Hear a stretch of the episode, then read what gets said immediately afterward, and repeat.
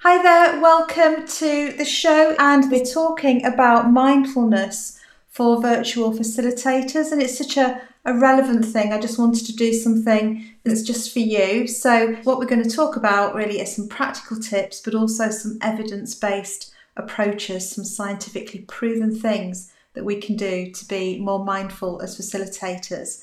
And I'll be talking about why that matters as well. This is the Idea Time Show. Idea Time Show with Dr. Jo North, helping facilitators expand their creativity, confidence, and impact through the power of innovation in action. Gain confidence as a facilitator, confidence with the technology, and confidence with your content and event design. Tune in every week for practical tips, strategies, and interviews that will accelerate your personal and business success. And now, here's your host, Dr. Jo North. So, why mindfulness and why now? Well, the UK is going into its second lockdown. There are lockdowns happening all over the world as well, and different forms of lockdown. And, and it's been really challenging, I think, for virtual facilitators since March. I don't know if you're like me, I mean, let me know what you're doing and, and how you're working at the moment. But before March, virtual facilitation was something that I did as well as doing loads and loads of face to face stuff. So it really was a very blended approach. And then, of course, from March onwards, it's been full on virtual facilitation. And I don't know about you, I mean, I love it. I love everything to do with virtual facilitation. The benefits are massive people say, well, you can't get, you know, the same effect as you can when you've got people in the room. I actually think you can create a really great experience. And I'm not missing lugging around suitcases full of stuff, trying to find venues and parking and taking stuff, you know, around in the rain and doing all of that. So virtual facilitation does have its upsides. That said, it is more intense. You know, we're looking in the same direction. We're looking into the same camera. We're using the same screen. We're often in the same environment. And it does feel so much more focused because people are right there in front of you, aren't they? And also, it's tempting to cram a lot more in and go from session to session to session. And sometimes I think, you know, delegates and clients, not all of them, but they can expect us to go from session to session as well. And I just thought it's really important to just stop and pause and think about you know what we're doing and how we're working and just really make sure that we're checking in and looking after ourselves as well. Because if we're looking after ourselves we're going to do a better job even than we're already doing. We do you know you're doing an incredible job already but it will help delegates too. And i'm quite interested anyway in the whole area of mindfulness. I'm not an expert, you know, I, am not trained in yoga or meditation or anything like that. I'm really here to share some practical insights and things that have helped me. But you may not know this because I haven't really talked about it. But quite recently, I've had a diagnosis, a psychiatric diagnosis actually, of having adult ADHD. And it's quite a specific form in that I get really super hyper focused and really into the things I'm doing, which means if I love doing something like virtual facilitation, I want to do it all the time, you know, so it's a real plus.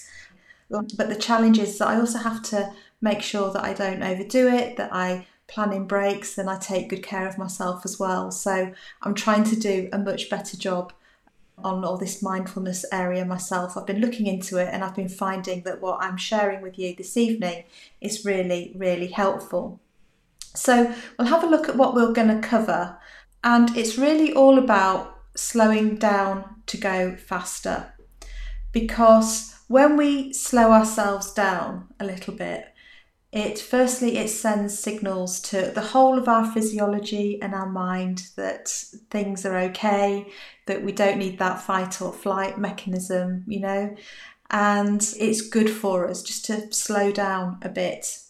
It's still good to have great energy and bring great energy but we don't have to be full on and really really fast the whole time.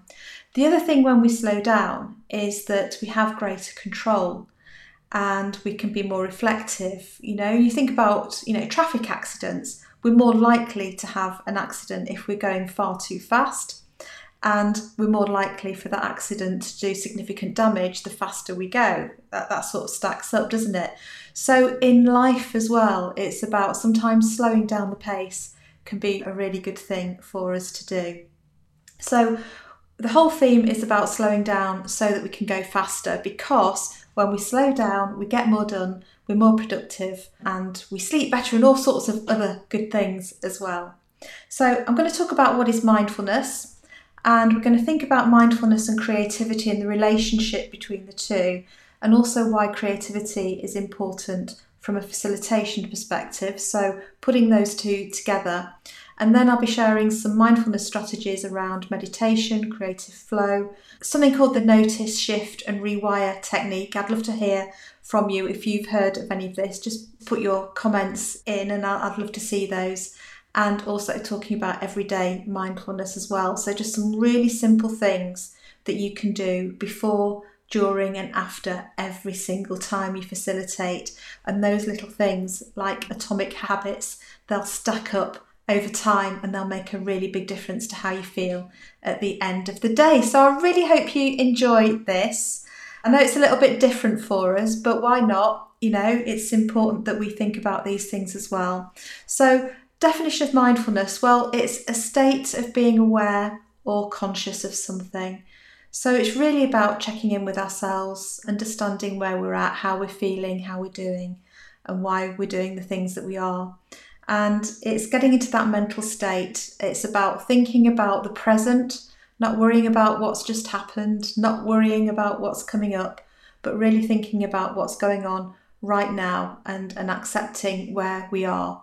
So it really is about connecting with ourselves and it's about feeling that we are in the moment.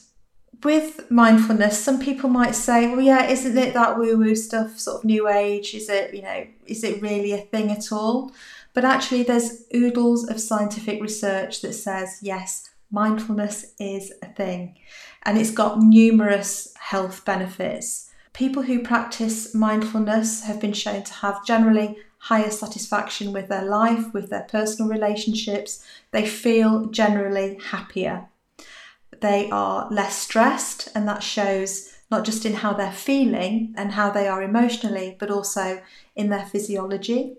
They're less likely to go over and over stuff, this thing called rumination, where you're going over stuff and worrying about stuff and being quite anxious. So it really helps with that. It improves our ability to focus. It means we're more agile and flexible with our thinking and that our memory and concentration improve as well. So, all of this has been tested with people who practice mindfulness and control groups in numerous different settings. So, it really, really does make a difference. So, how do we do this? Well, it's important to think about why we're doing this as well. And mindfulness enables creativity because we can think more flexibly and in a more agile way, as we've just said. It means that we can be more creative. And that means that we're able to spot what's going on in the world around us, in the situation that we're in. We can see patterns, we're more perceptive generally, when we can come up with novel ideas for problem solving or to create opportunity. So, when we're virtually facilitating, of course, we always need to be creative. We always need to think on our feet and we always need to respond to everything that's happening in the session that we're in. So, mindfulness and creativity go hand in hand. Mindfulness supports creativity, and creativity in turn supports our virtual facilitation. And here's something that you can do is just to practice if you you know create 10 or 20 minutes a day to actually do some meditation and I try and do about 10 minutes 10 15 minutes of meditation every day and there are different sorts of meditation two key sorts that can help us if you want your attention to be really focused then do focused attention meditation that's where you really zoom in on a thought or an object.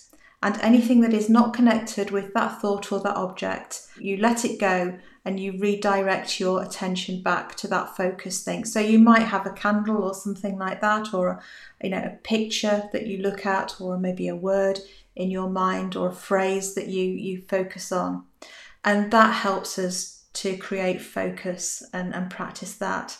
If we want to be more expansive, if we want to be more creative and think more broadly about something, maybe we might be stuck and we're looking to have different solutions, then just really being open and seeing what comes in and out of your mind and noticing that as well. So you could do open monitoring meditation to expand creativity, to improve focus. You could do focused attention meditation. And I find both of those helpful in those different situations. I don't know, were you aware that there were those different kinds? And which ones do you do? Do you do meditation? How do you get on with it? I would really love to hear from you. And actually, meditation has been shown again through neuroscience, through fMRI scans, to have an impact on different parts of the brain. So, people who practice meditation regularly have positive benefits for their central nervous system. And that's the bit that really is controlling our attention, our perception, thought, memory, and consciousness. And there are different bits of the brain, likewise, that meditation impacts which means that we can regulate our emotions and our moods much more successfully. We are more empathetic towards other people through meditation because we've got a clearer mind for ourselves and we are therefore able to interact socially and do helpful things from a social perspective.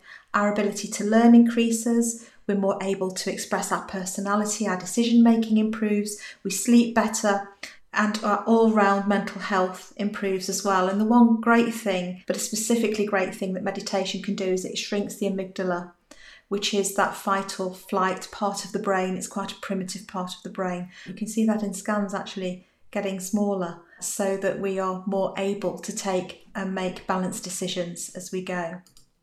And it's important as well that we think about flow. I think with so many buttons to press, things to think about, faces on the screen, agendas to get through, you know, all of those things.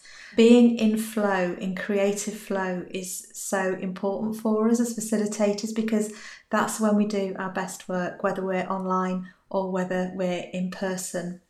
And so, what do I mean by creative flow? I've talked about it previously on the show, and I can never say this guy's name right, but he's a, a great researcher and writer into all things creativity. But Csikszentmihalyi, he describes flow as when we're so involved in an activity that it's the only thing that matters.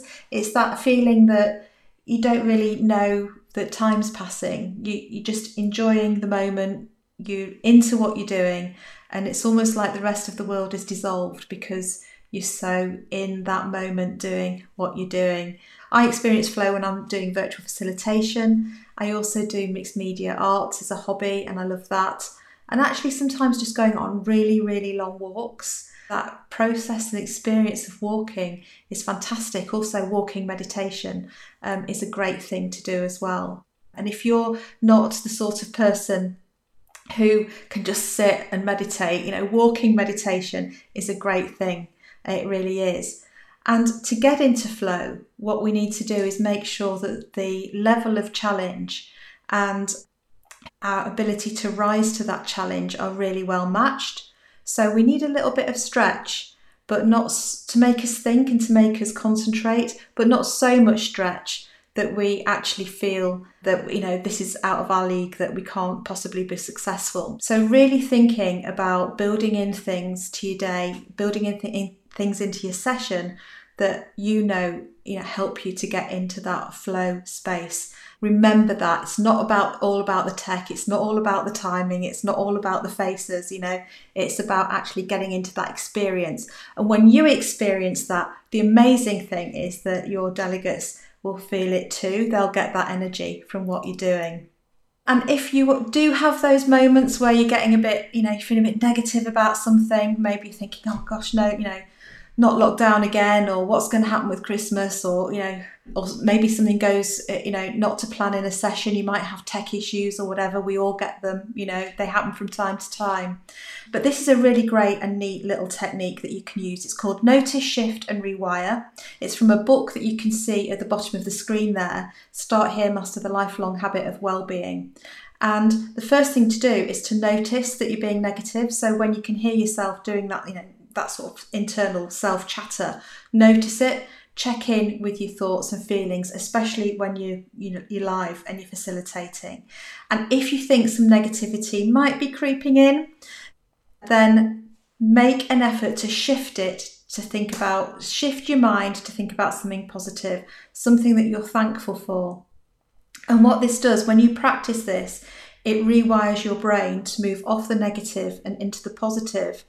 And it's like brain training. It's called Hebb's Law and Hebbian theory because what we're doing is we're reinforcing the different connections between our neurons to really help with that mental shift. So, overall, the negativity that you're feeling will go down and you'll be feeling more positive because you know there's usually lots of good stuff to be thankful for. And then finally, just some everyday mindfulness tips. So, these are things that I do before, during, and after I facilitate. So, the other things are probably more lifestyle things, you know, things to do as well as the facilitation. But here are some things that you you know you can just do as part of the job really. So the first thing is think about the timing length and structure of your sessions. And you can also build the sessions to suit you as well as to suit your delegates. So think about, you know, how long you can go for before you need a break. Think about the blend of activities that sometimes take, you know, a, a bit of pressure off you presenting or being super hands on so that you can get delegates working and be hands off for a little while so that you can stop and think. So think about that. Make sure you have plenty of breaks in the session anyway. You know my advice on this. I always say no more than an hour to an hour and a half, and then you really do need a break. People need to move and not be looking at screens. And doing your preparation can be a big thing in itself because then you know your head can relax and you know that you're well prepared for any session. Think about the environment that you're in as well. Does it work for you? Is it set up in a way that's comfortable so you've got things at hand? And that it's really convenient. You can, you know, you can turn things on quickly, grab this, grab that. So think about your workstation and how well it's working. And that is important from a mindfulness point of view because little things can get, you know, frustrating when they add up over time. And before you start, I always sort of close my eyes for a few moments, have a few deep breaths, make sure that I sort of stand, you know, in a relaxed way or sit in a relaxed way, depending on whether I'm sitting or standing. I usually stand, to be fair, but have a moment before you go live just to bring yourself together, just less than a minute, and just stopping and pausing before you go live really does help when you're facilitating. And then once you've started, keep checking in with yourself. How am I doing? How am I feeling? What's working for me, what isn't working for me, what do I need to change up, or actually, I feel like I'm in flow, I'm going with this, this is feeling great. You know, so so making sure as well as keeping an eye on how your delegates are doing and reading the signals for them, that you're also doing exactly the same for you too, because you matter as well. And breathe, you know, relax, shoulders back, breathe well, slow it down. We said earlier to slow down a little bit so that you can go faster. Stand whenever you can and smile. And you know, all of that just brings you into the moment, brings you into the physical presence of your body and in, into your mind so that you can actually enjoy your experience more. And every time you do these things when you facilitate, you know, it all adds up. When you're facilitating one event and then another and then another, sort of day after day, then all of these small things overall increase the energy that you've got across a whole week or a whole month. So slow down, as we've said, and then afterwards take some time to self reflect, think about how it went, maybe make some notes. I love journaling, so I'll just write down in my journal how things went, what I learned, what I enjoyed, and so on. And that really helps me to sort of get everything out of my head onto the page so that I can relax and then try not to book in anything else immediately after you facilitated. At least have a break, get away from the screen, do something else, and then you'll be ready to go again. So I do hope those mindfulness tips have helped you. I'd love to know how you feel about them and what you do and what you would add. And is there anything that works particularly well for you? Do let me know in the comments. And of course, there's loads of free stuff, blogs, resources that you can download. Just go to bigbangpartnership.co.uk to the blog section and you'll see loads of stuff there to help you with your virtual facilitation. That's it from me. So thank you very much. I'll see you next time. Bye for now. Thank you for tuning in to the Idea Time Show, brought to you by Dr. Jo North. Don't forget to subscribe to our channel and access more completely free resources at bigbangpartnership.co.uk forward slash resources. We'll see you next time.